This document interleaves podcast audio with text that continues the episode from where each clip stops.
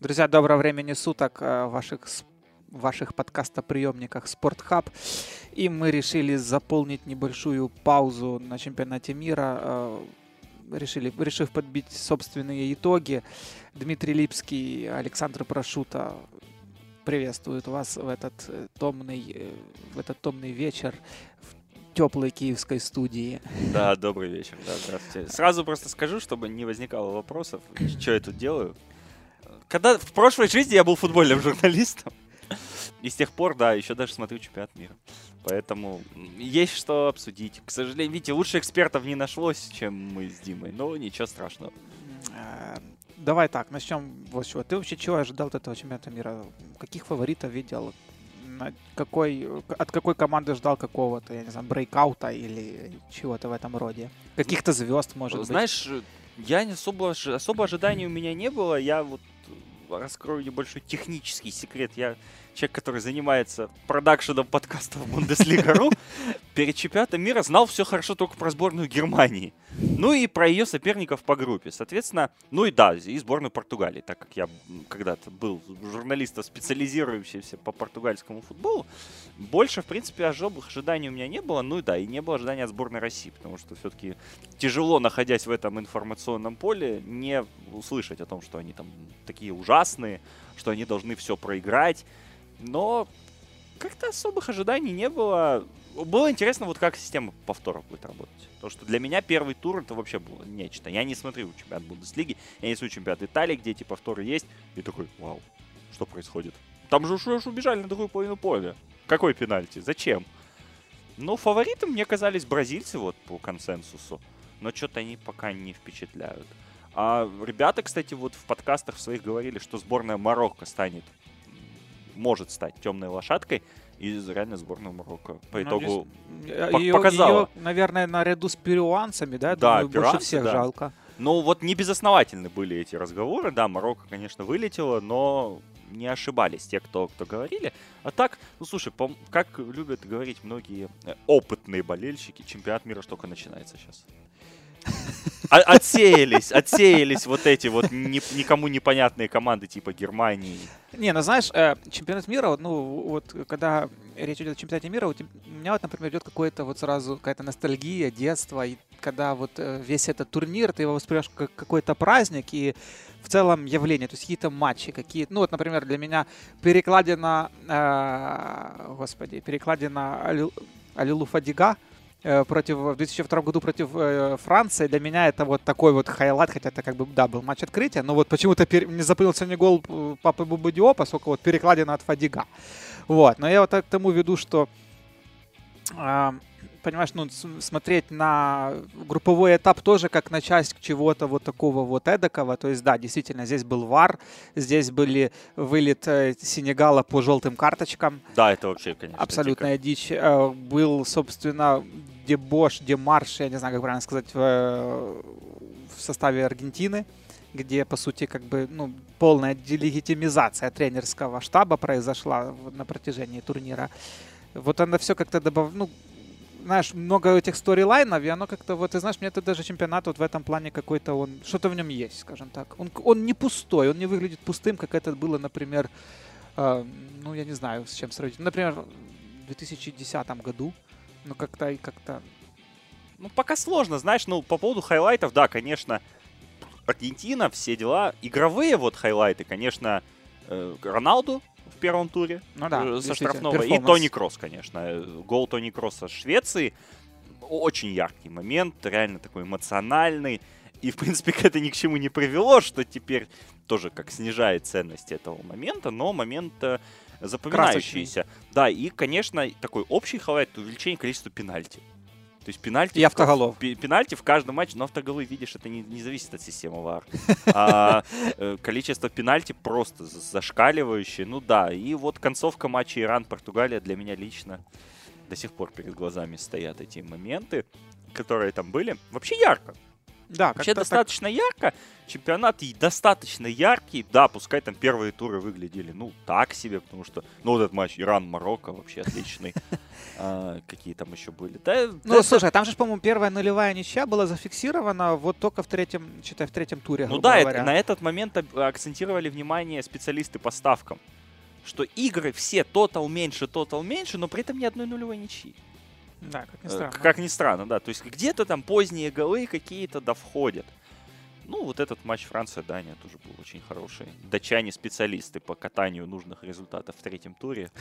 Их идентичность, видимо, все еще остается на том же уровне. Вообще достаточно интересно. Ну, знаешь, вот мое главное впечатление от чемпионата. Я как человек, который, ну вот я до 2013 года, да, активно работал в футбольной журналистике, потом перешел в баскетбольную. И футболом стал интересоваться меньше, там, по житейским моментам. Жил я вот когда-то в одной квартире с некоторыми специалистами по футболу. Когда стал жить сам, то мне уже не так интересно, в принципе. И реально для меня футбол, знаешь, за пределами просмотров матчей там Ливерпуля с вами там в одной компании, или там, ну, с какими-то там вот, ну, и там матчи сборной Украины на стадионе, он, ну, не особо существует. И если... Я не считал, конечно, сколько матчей футбольных я за год посмотрел, но где-то матчей 30-40 максимум. И очень интересно смотреть чемпионат мира, свежо выглядит. То есть в баскетболе для меня уже там ничего нет удивительного, да, когда вот перуанцы выходят там и с первой минуты начинают идти на Данию с открытым забралом, зарабатывают пенальти, не забивают этот пенальти, потом проигрывают, ты сидишь, думаешь, блин, обидно. То есть вот для меня спустя 16 лет после чемпионата мира 2002 этот эффект новизны, он для меня существует, потому что он, конечно, искусственный, потому что можно бы было разобраться, да.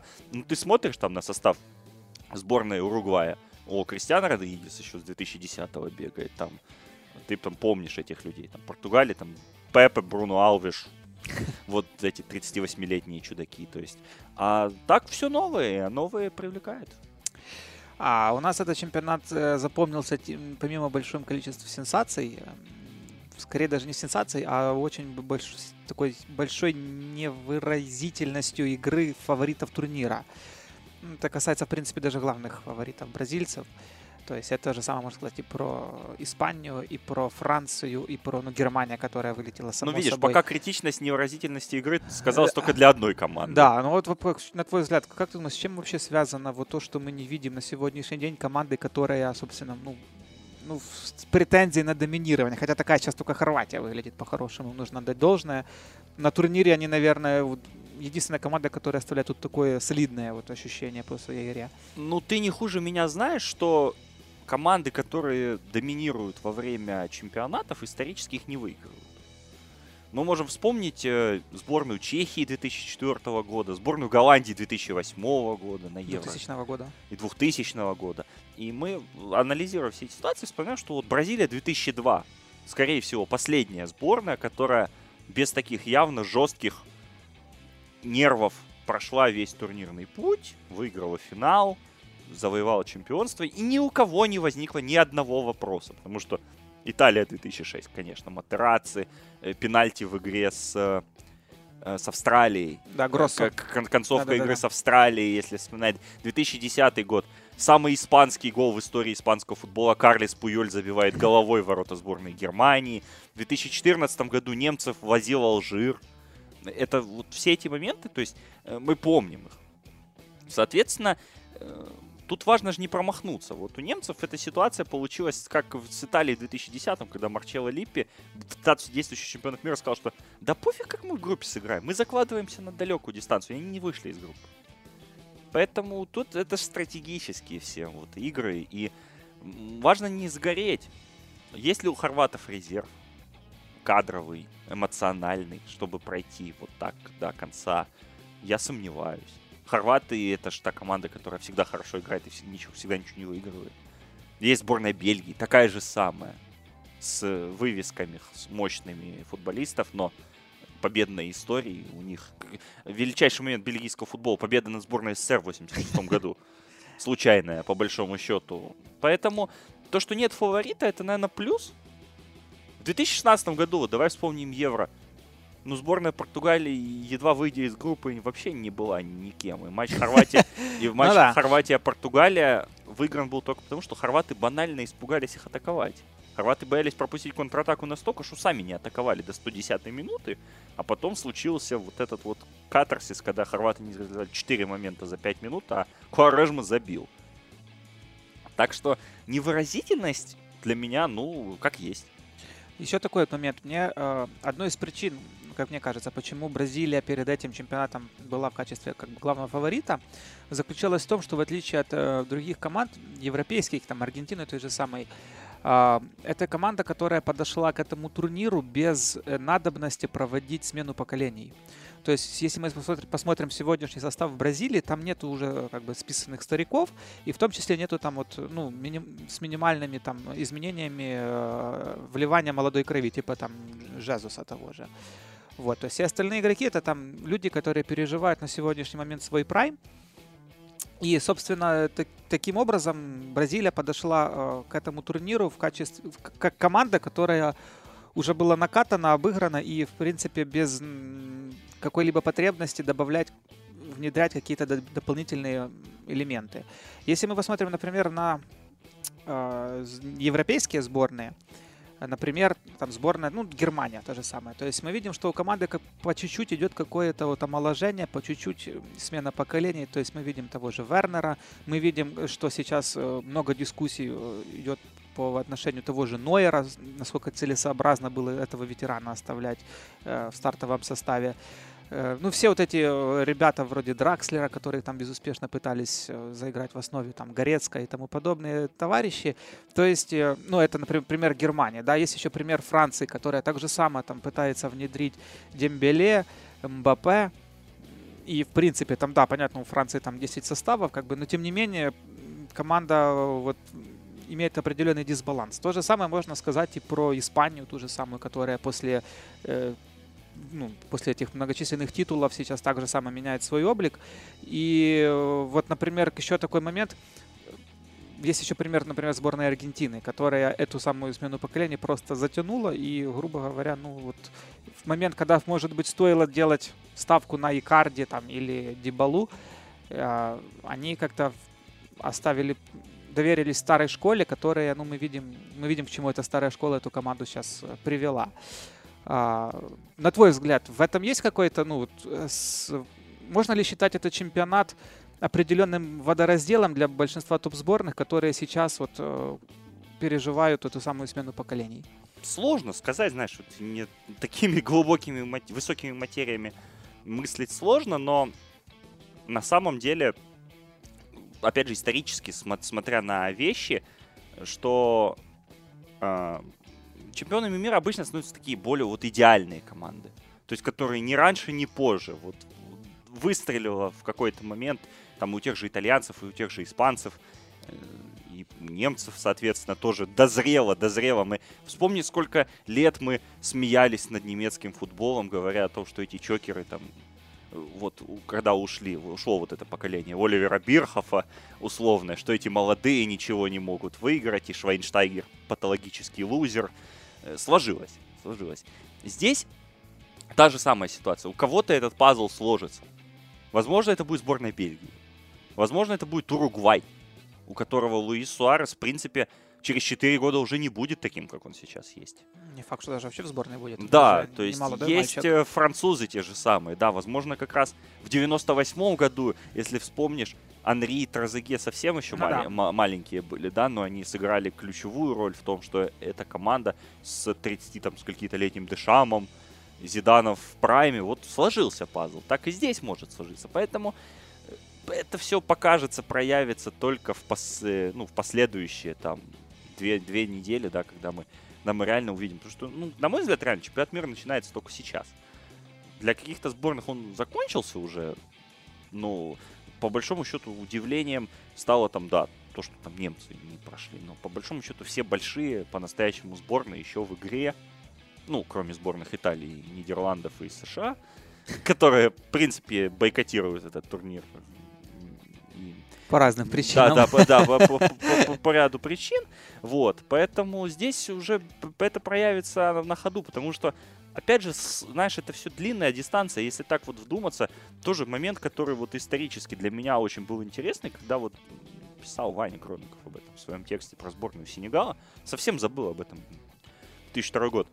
6 дней было между матчем Сенегал-Швеция и Сенегал-Турция. 6 дней. Как? Каким образом? Как можно было так неграмотно ставить календарь? И из-за этого Сенегал, собственно, тогда проиграл. Здесь вот эти все тонкости, нюансы, они тоже будут определять. Вспомни 2014 год, когда Неймар получил эту травму в игре с Колумбией. И он вроде бы вышел играть с Германией, но что это было? Понятно, что защита. Это защита. Так что у кого-то сложится. Возможно, будут какие-то травмы, будут дисквалификации еще. Очень много если. И пока что я вот так однозначно не вижу. И, собственно, это даже букмекеры подтверждают. Творит те же самые. Нет оверреактинга на то, что Давид де Хеа, лучший вратарь мира, привозит мяч за мячом. Просто у него ни одного сейва нормального за турнир нету пока что. И так далее, и так далее. Вот такие нюансы. Но все это будет уже в процессе, я думаю. Еще одной особенностью группового этапа стало то, что ни одна африканская команда не прошла в 1/8.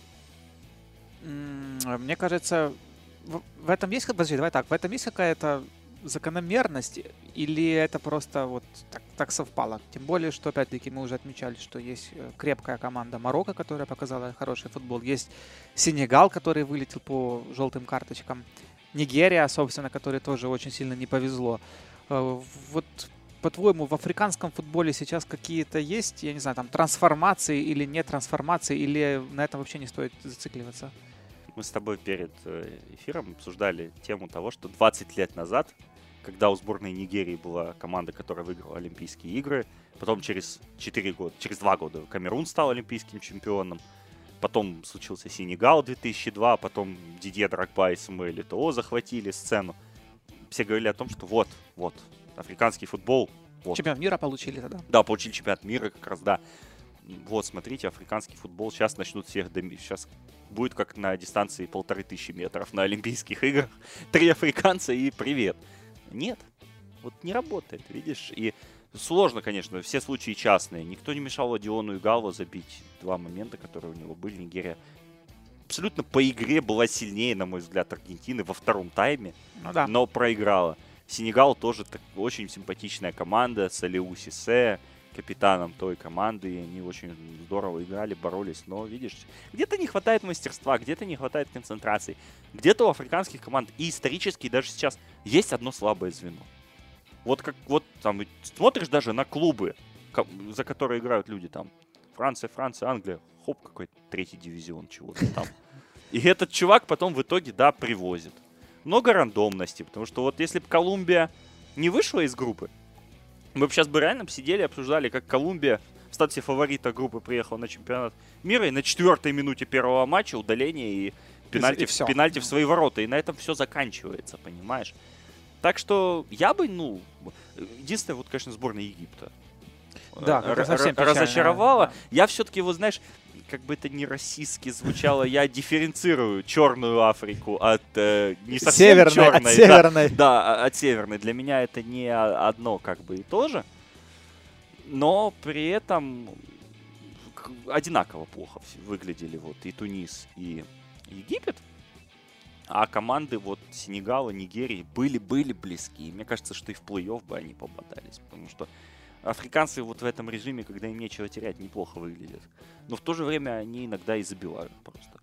Не вижу тенденции, но вот обидно. Обидно за Африку, потому что со всех зон есть команды в плей-офф, а они не дошли. Хотя нет, так бы Япония там не попала. Ну, свои нюансы.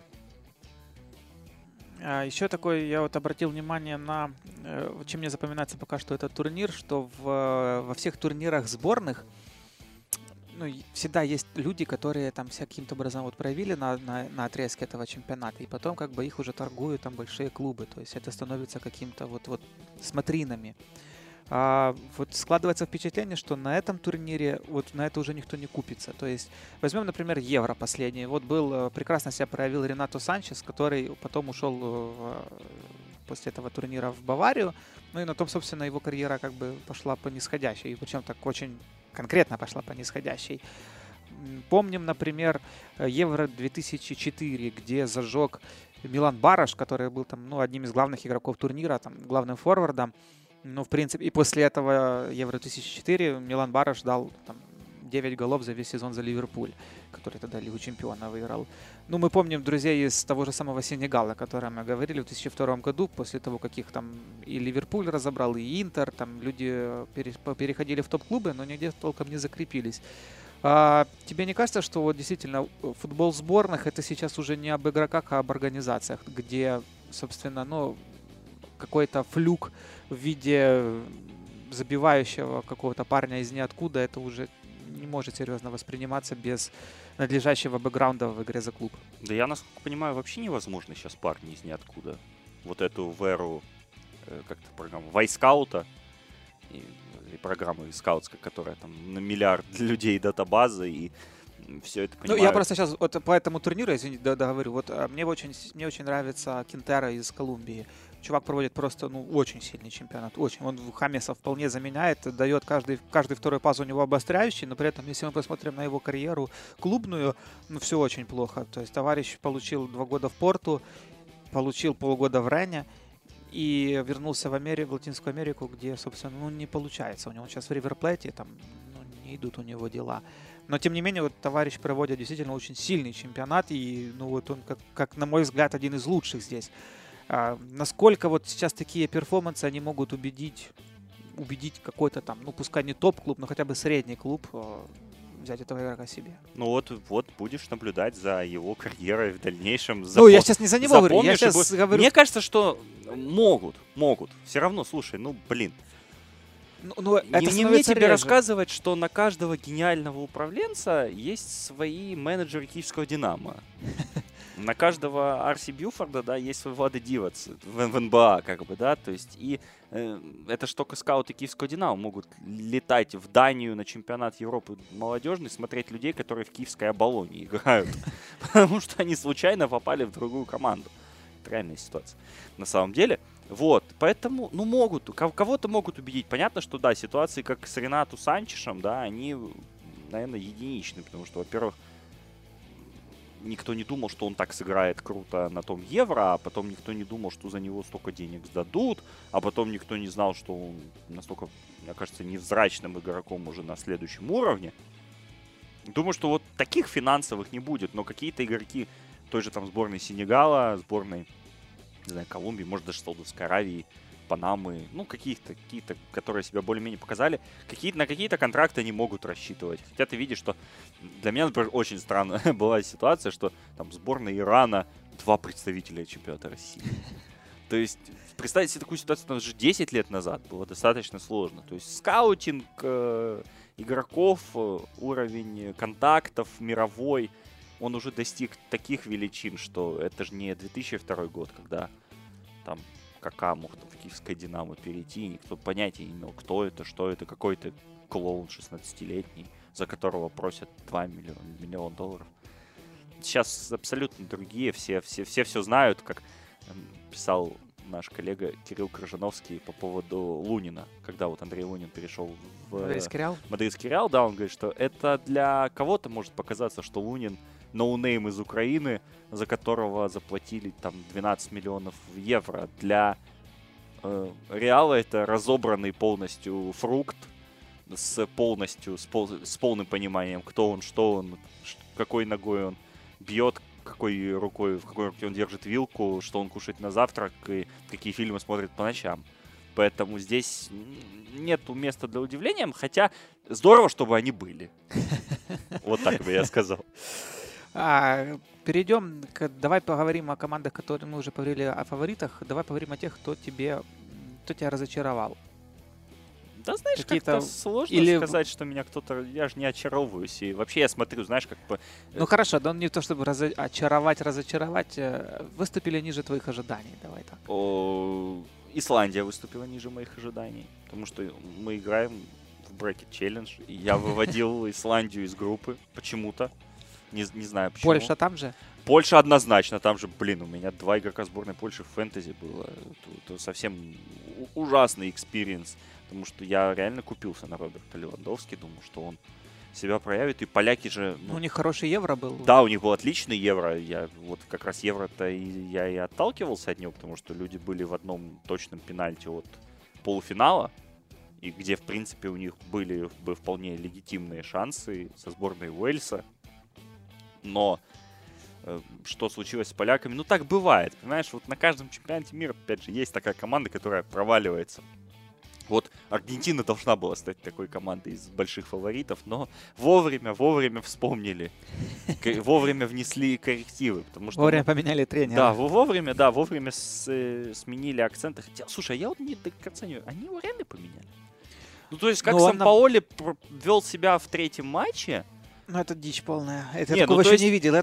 Я такого еще никогда не видел вот в футболе на таком уровне. Ну, то есть, как бы он вел себя как тренер команды все-таки.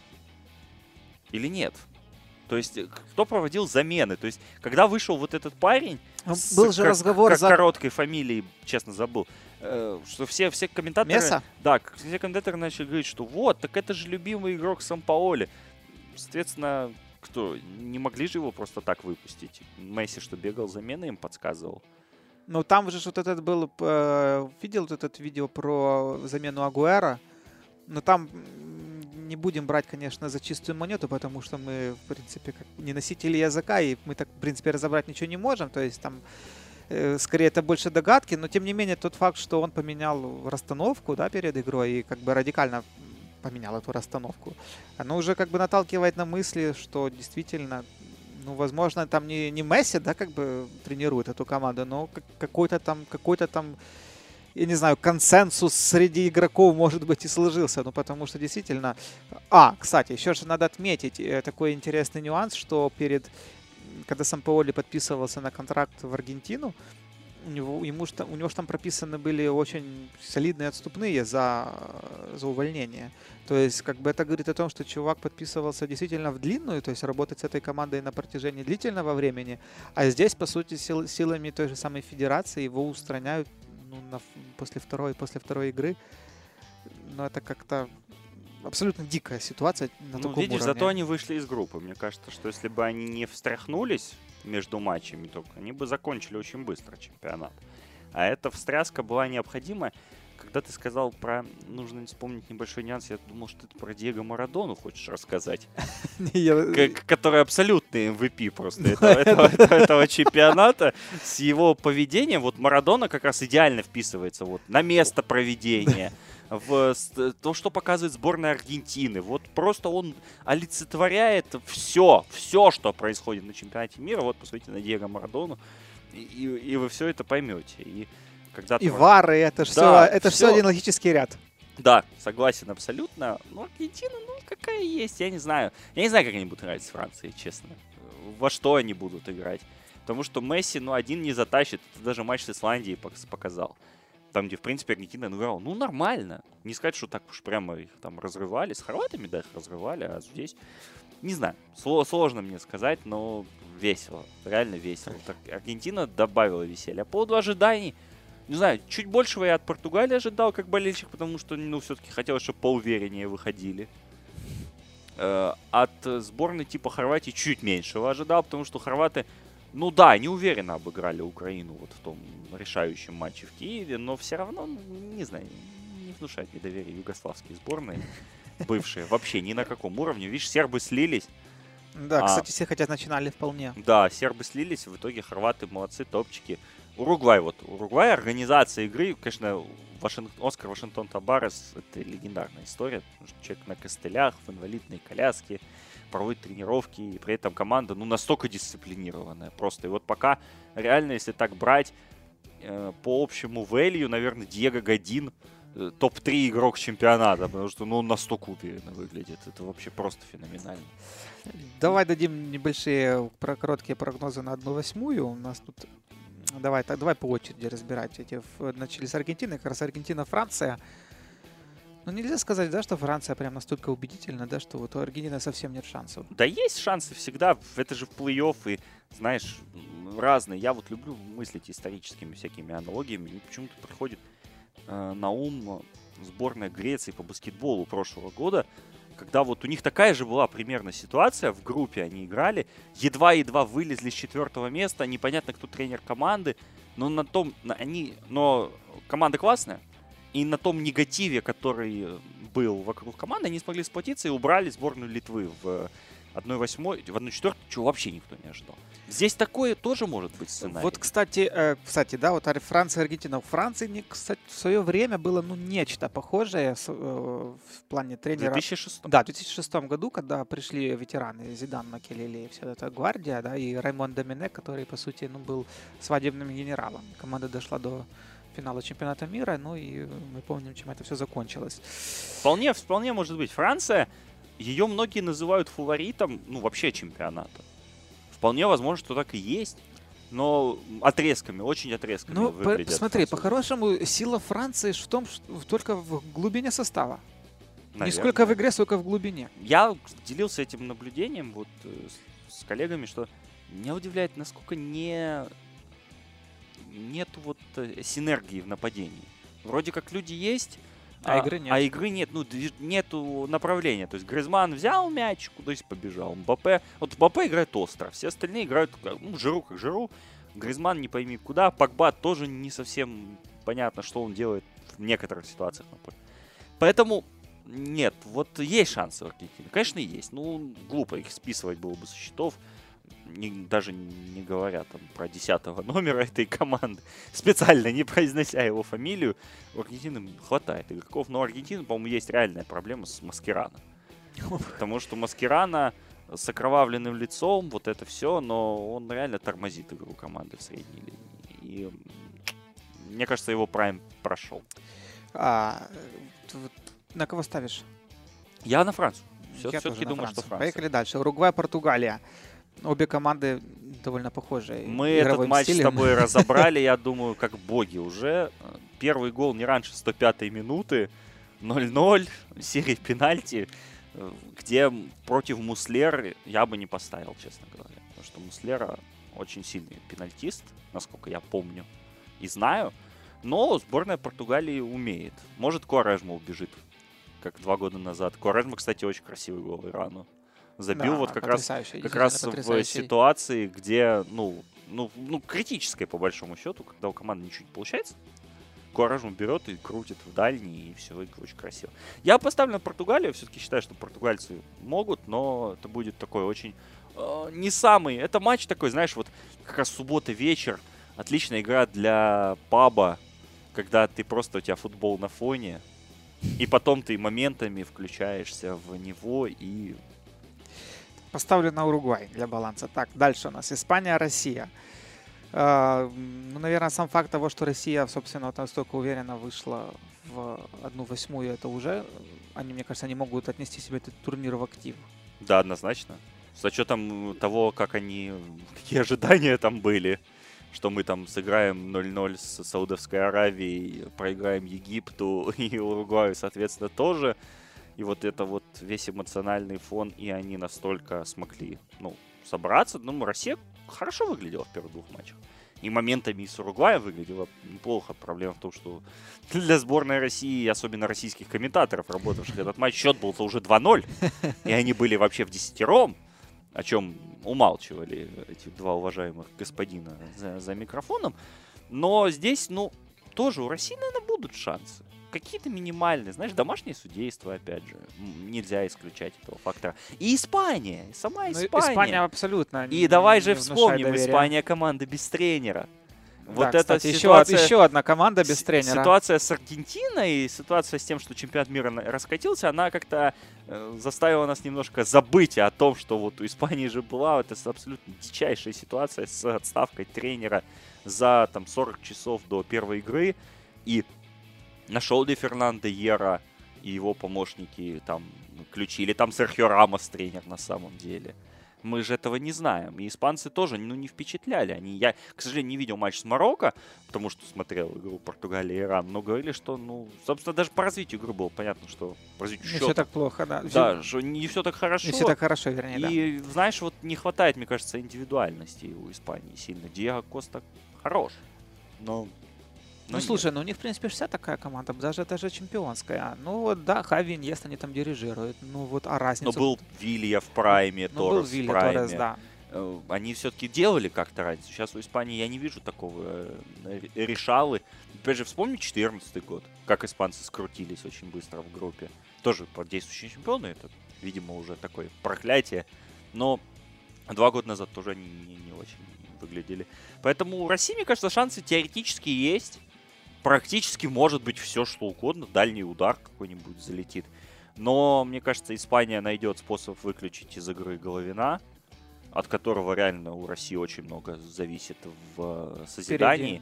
Созидании плюс и Марио Фернандес тоже. Да, вот 2 игрока ключевых, без которых Россия каши не сварит.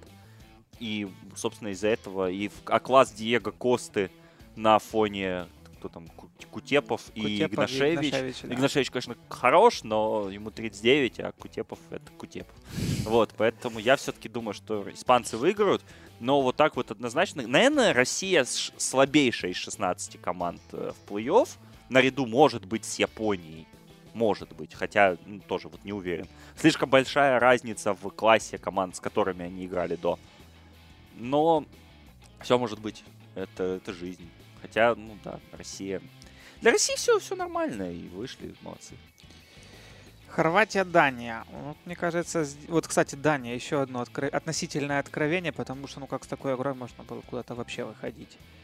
Типичная сборная Дании, на самом деле. Ну, так, исторически, если смотреть. Без ярких имен, за исключением 2 людей, за исключением Кристиана Эриксона, ну и Шмайхеля, на мой взгляд. Ну, а Лаудрупы?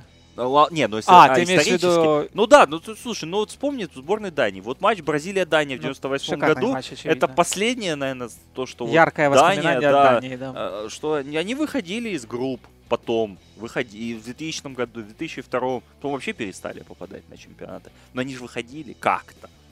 Вот это Даль Томасон, Эбби Санд, Рамидаль, Гранкьяер. Ну ты же видишь, мы перечисляем эти фамилии. Это не наши воспоминания из детства. Еспер Гранкьяер был крутым игроком в Челси. Не самым плохом. Уже тогда даже при Жозе он еще остался и даже что-то играл. А у Дании сейчас нет таких игроков. Ну, кроме Эриксона. Корнелиус. Но он же обыграть не может никого. Ну так, на глаз. Хотя, может быть, я их недооцениваю. Но, опять же, вот я возвращаюсь к тому, что хорваты в какой-то момент начнут тупить. Домагой Вида. Дэн Ловрен, да. Вот эти вот все моменты. Мне кажется, что Дания не та команда, которая сможет хорватов остановить. Потому что хорваты где-то на классе просто смогут выиграть, на созидательном классе. Потому что Дания не создаст того количества острых моментов. Чтобы эти сами себе привезли, товарищи. Да. Но потом в следующем раунде уже, не помню, кто там по сетке попадает, но там уже серьезные команды будут в любом случае, поэтому... Да, Хорватия, но... Бразилия-Мексика. Это очень интересно. Кстати, матч. Мексика, вот, да, еще одна из тех команд, которые проявили себя с лучшей стороны. Очень неоднозначное впечатление. Хотя, на самом деле, ну, последний матч, конечно, смазал. Вот а вот ты теперь... И теперь пойди разберись, где была реальная Мексика. В первых 2 матчах или в 3-м? Нет, с Германией сыграли здорово мексиканцы, но теперь... Мы же понимаем, что по Германии теперь вообще ничего нельзя мерить. Потому что, ну, с такими провалами, которые были у немцев в центре поля в той игре, ну, сложно. Мексика неплохо. Мне кажется, что... Вообще люблю вот такие вот эти континентальные пересечения. Если это не Европа, это всегда интересно. Но Бразилия все-таки запас, по-моему, есть. Неймар, по-моему, ничего не показал, кроме падения штрафной площадки. Ну, слушай, у Бразилии, по-хорошему, если так посмотреть, ну кроме Каутиньо и выделить некого. Там, по-хорошему, выделить некого. Да. Это если мы говорим об индивидуальных перформансах, то только новоспеченный игрок Барселоны что-то там берет на себя. Так, ну мы тем не менее ставим на Бразилию. Да, конечно, Бразилия, но я думаю, это будет достаточно интересный матч по интенсивности. Бельгия-Япония. Вот еще один матч. Бельгия, команда, которая, как и Англия, выставили вчера вторые составы. Ну из этих сливающихся команд хуже всех оказалась Англия. Ну, не кстати, знаю. Вот Япония понравилась очень, на самом деле. Организация игры, да, у Японии. Абсолютно космическая организация. Да, у Японии очень вот интересная нету, команда. Да, где-то хотя при этом они позволяли себе держать на скамейке и там и Аказаки, и Хонду. тем не менее, на качество игры никоим образом это не повлияло. Но я удивлен, честно говоря, что японцы вышли. Ну, не так глубоко знал ситуацию с ними до чемпионата. Хорошо себя проявили. Но я думаю, что вот Бельгия — это тот же для меня ранг, что и Хорватия. Когда-нибудь они проиграют. Но не сейчас. Ну, наверное, не сейчас. Да, потому что есть все-таки тоже. У Бельгии есть люди. И пока против них не станут стеной, и они не перейдут к своему фирменному плану «вешай на Феллайни, а там разберемся», то, в принципе, пока не будут обыгрывать людей в центре поля и рассекать их там через фланги, то у них будут шансы. Я думаю, что Япония все-таки не та команда, которая может им что-то сделать. Швеция-Швейцария. Вот, по-моему, самый интересный, да, матч. Самый интересный матч. Самый неожиданный, я бы сказал. Потому что такой пары в 1/8 мало кто, наверное, ожидал. Мы, кстати, в фифу вчера играли этот матч с товарищем. Я, правда, не очень хорошо умею играть в фифу. Я проиграл ему 4-0. Я за Швецию играл. Но мне кажется, что вот реально потенциал атакующий у Швейцарии большой. Мне Швейцария очень нравится на этом турнире. Ну, с первого матча с Бразилией. И впоследствии они выдали вообще шикарнейший матч в Сербии. Один из лучших на чемпионате, если не лучший по всему. По сути, по всему. И по качеству, и по накалу. И действительно, ну, мы видим, у Швейцарии есть и имена, которые, да, могут делать разницу. И, как ни странно, Гранит Джака — это не просто какое-то там бесполезное полено. Знаешь, я вот по поводу Швейцарии, у меня есть такое очень устойчивое впечатление, что если бы Швейцарии нужно было, что Швейцария стала бы чемпионом мира, и станет в любом случае, если она 7 раз подряд будет играть с Сербией. Вот это... Не, ну слушай, ну... Это... Хотя да, ну, после такого поджигания, ты знаешь, мне кажется, может быть, сербы бы и в ответочку бы, там бы на ответочку бы собрались. Но видишь, швейцарцы были лучше мотивированы, видимо, в той ситуации. Значит, у Швеции там нет этнических сербов каких-то. Ну, Златан босниец, но... Вот, если какие-то есть, то надо вот это вот. Доставать. Да, надо доставать, и тогда швейцарцы будут очень мотивированы, мне кажется. Швейцария получше, мне кажется, организация игры. Ну, Швеция, слушай, сколько она уже? Швеция Италию обломала, Германию. Ну вот, кстати, да, говорили о том, что действительно Швеция обошла в групповом Голландию в отборе. В этом они обошли Италию, и здесь они обошли Германию. Но при этом всем они из этих трех команд выиграли только одну игру вот против итальянцев. Да. Ну, на дистанции. Да, вот, ну, интересная команда. Ну, тоже, видишь, скандинавская команда, достаточно дисциплинированная. Пара Тойваненберг, как сейчас помню, в 2009-м они принимали Ю-21. И, собственно, тогда Тойваненберг играли в той сборной. Крутая команда была, они, по-моему, до полуфинала дошли. Тот чемпионат, да, освещали мы. Вот. И хорошая команда, но хватит ли им класса против Швейцарии? Опять же, тут кто сможет навязать и волю свою? Смогут ли это шведы делать через там... Ну, может, это будет играть, знаешь, как бы на стоечных курсах, как бы обе команды будут играть на победу. Понятно, что будут играть. Я в том плане, что ну, не будет команды, которая там будет больше владеть мячом, а другая там искать на контракт. Да, есть, в принципе, как бы... ну, по классу команды плюс-минус одинаковые. Ну да, у Швейцарии так по именам получше, но... Ну, не намного. Но кто его знает, как эти имена... Тоже говорит, что Шердан Шакири, да, такой победный игрок прямо... Нельзя, по-моему. И вообще у Швейцарии, я не помню, когда у них были такие сильные команды. Сразу, конечно, Александра Фрая вспоминаешь, ну а что они выиграли такое в своей жизни? Да. Итого? Швейцария. Тоже Швейцария, согласен. Последний матч. Колумбия-Англия. Обе команды, ну так... контроверсийно выступили в групповом этапе. Колумбия спаслась в последнем матче, ну, по-хорошему спаслась. А Англия, ну, насколько можно мерить уровень Англии этой группой, сказать тоже трудно. Нет, никак. Вот мне по Англии, честно говоря, там еще до турнира было ясно, что они будут играть вот в той схеме с тремя защитниками, вот крайними, вот этими фулбэками. Не знаю, мне почему-то кажется, что эта вот схема, она не раскрывает сильные качества игроков, которые есть у этой команды. Потому что вот если когда я смотрю на Стерлинга, играющего в центре под Кейном, это печальное зрелище. И вот эти вот фланговые товарищи, ну, по сути, как бы по своей, как это правильно сказать, по своей родной позиции, будучи вингерами, вот когда Рашфорд, Стерлинг, Лингард, кто там еще, ну, Дели Али, ладно, не настолько сильно. Вот когда они вот пытаются мельтешить и семенить, играть в короткий пас в середине поля, ну, когда их сильная сторона — это скорость, это как-то немного выглядит, ну, противоестественно, что ли, да. То есть я не имею ничего против Кирана Трипье, который классно бороздит бровку. Но вот эта вот атакующая мощь, атакующий потенциал Англии, за исключением Кейна, который это бултыхается в середине поля, не знает, куда себя приткнуть, где найти себе место. Не знаю, не уверен я, что это то, что им подходит. Колумбия, на самом деле, кстати, а какие новости по Хамесу? Там пока еще, потому что последний матч он получил травму. Но еще же есть время. Еще, ну да, несколько дней вот. Еще есть. Ты знаешь, хочется даже на Колумбию поставить. У меня с этим матчем связана интересная ситуация, потому что, заполняя брекет до турнира, я как раз в этом матче видел Колумбию. Ну, этот матч был и прошел как надо, и у меня Колумбия его выиграла. Выигрывает. В то же время, заполняя брекет сейчас, после плей-офф, я поставил, что сборная Англии до финала дойдет.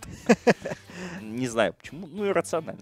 Вот, и у меня нету такого впечатления, ну, опять же, Англия, знатные любители проиграть, они уже, в принципе, выполнили задачу на турнир, они уже выше Германии закончат при любом раскладе, что как бы освобождает Гаррета Саутгейта от каких-то там жесткой прямо критики, как минимум в лице болельщиков.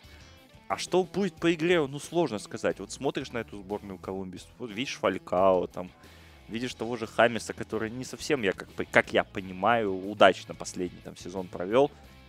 Но люди играют, есть какая-то организация, Пикерман, достаточно известный тренер, вот, умеющий ставить игру. Что будет играть Англия, когда реально им придется что-то вот, ну, выпрыгивать из штанов, пока сказать сложно. Я поставлю на Англию, наверное, но, блин, честно, вот нету. Вот эти вот группы, что группа А, что группа H, да, простите. Вот, они, ну, никакого не дают впечатления об этих командах, которые вышли. То есть понятно, что Уругвай там, допустим, надежная команда, да, но уровень сборной России непонятен. Так и здесь непонятен уровень сборной Англии. Во что они будут играть? Вот Кейн, да, уверенно выглядел в групповом раунде, мягко говоря, уверен. А остальные, да не знаю, ну, сложный матч, честно говоря. Может быть, все что угодно. Но, конечно, мы же понимаем, что если, не дай бог, серия пенальти, то шансы Англии примерно равны нулю. То есть Колумбии главное его туда дотащить. Я думаю, что для Колумбии тащить как раз на пенальти нет смысла, потому что если они будут сильнее, то они, ну, должны выигрывать в основное время там, или дополнительное, не знаю. Но я почему-то допускаю сценарий, по которому вот Англия будет сильнее на уровень и выиграет. На этой ноте будем, наверное, заканчивать наш. Но кто чемпионом станет вот сейчас, если у тебя спросили?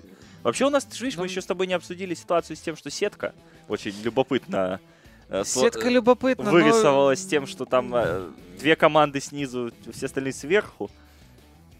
Я, пожалуй, буду банальным. В этом плане, мне кажется, Бразилия еще остается фаворитом. Остается фаворитом. Да, ну я вот... Остается фаворитом, но опять-таки номинально по игре, ну, по игре фаворит Хорватия. Но... Это главный итог группового этапа. Ну да, пауэр-рэнкинг Хорватия, да, сейчас была лучшей. Вот, да, конечно. А по поводу чемпиона, ну я не знаю, вот что-то мне кажется, что Англия как минимум до полуфинала дойдет.